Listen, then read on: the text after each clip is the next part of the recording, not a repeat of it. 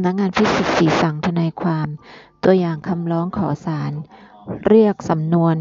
สอบสวนมาประกอบการพิจารณาตามประมวลกฎหมายวิธีพิจารณาความอาญามาตรา 175 พร้อมเรื่องเล่าทางปฏิบัติวันนี้ผมได้ทำหน้าที่ทนายความจำเลย คดีอาญาข้อหาทำร้ายร่างกายและสืบพยานจำเลยเสร็จสิ้นในวันนี้ ซึ่งระหว่างการสืบพยานโจทย์ผมเห็นว่า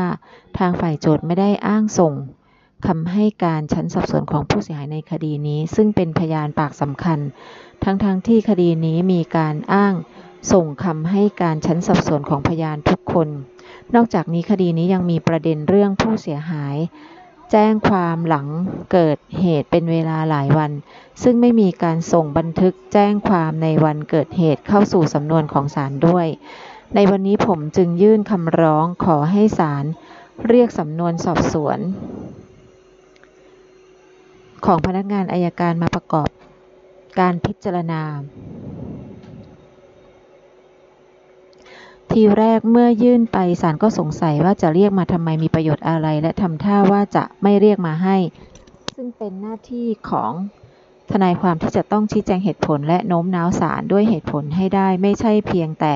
ยื่นคำร้องไปแล้วให้ศาลพิจารณาเอง เพราะทางปฏิบัติการยื่นคำร้องในวันนัดเช่นนี้ ศาลจะมีเวลาอ่านคำร้องไม่มากนัก ดังนั้นทนายความจะต้องพร้อมชี้แจงเหตุผลและข้อกฎหมายด้วยวาจาเสมอ ผมก็ชี้แจงว่าคดีนี้ฝ่ายโจทย์มีการส่งคำให้การชั้นสอบสวนของพยานทุกปากแต่กลับไม่มีการส่งคำให้การชั้นสอบสวนของผู้เสียหาย ซึ่งเป็นพยานปากที่สำคัญที่สุด นอกจากนี้คดีนี้ยังมีประเด็นเรื่องการแจ้งความหลังเกิดเหตุ เป็นเวลานานผมจึงอยากจะรู้ว่า ชั้นแจ้งความและชั้นสอบสวน ผู้เสียหายให้การตรงกันกับที่ให้การชั้นศาลหรือไม่ และที่สำคัญผมใช้คำพูดว่า ถ้าหากศาลได้เห็นคำให้การชั้นสอบสวน และบันทึกการแจ้งความ ซึ่งได้จัดทำขึ้นในเวลาใกล้เคียงกับการเกิดเหตุ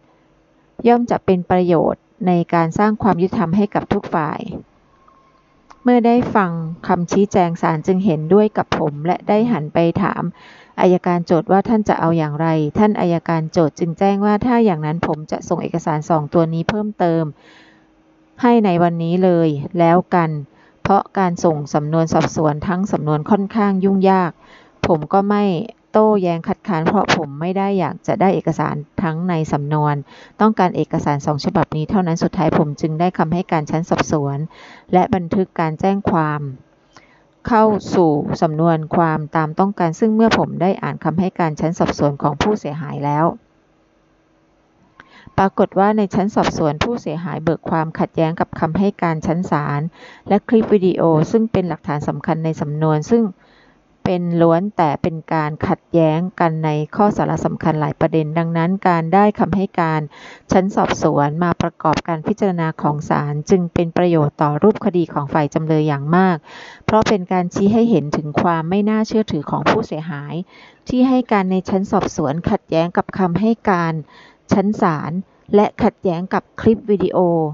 พยานหลักฐานสำคัญ จะเห็นได้ว่าเทคนิคเรื่องการขอเรียกสำนวนสอบสวนมาประกอบการพิจารณา ของศาลเป็นเทคนิคที่ทนายความ คดีอาญาจะต้องรู้และต้องพร้อมปฏิบัติเมื่อจำเป็นในวันนี้ผมจึงได้เอาตัวอย่างคำร้อง และรายงานกระบวนพิจารณามาให้ผู้สนใจได้ศึกษา เพื่อเป็นประโยชน์ในการปรับใช้งานต่อไปครับ คดีนี้ถึงเป็นเพียงคดีทำร้ายร่างกาย แต่เป็นคดีที่มีความสำคัญ เพราะเหตุผลหลาย ๆ อย่าง ซึ่งถ้าคดีสิ้นสุดแล้วจะได้นำมาเล่าให้ฟังครับ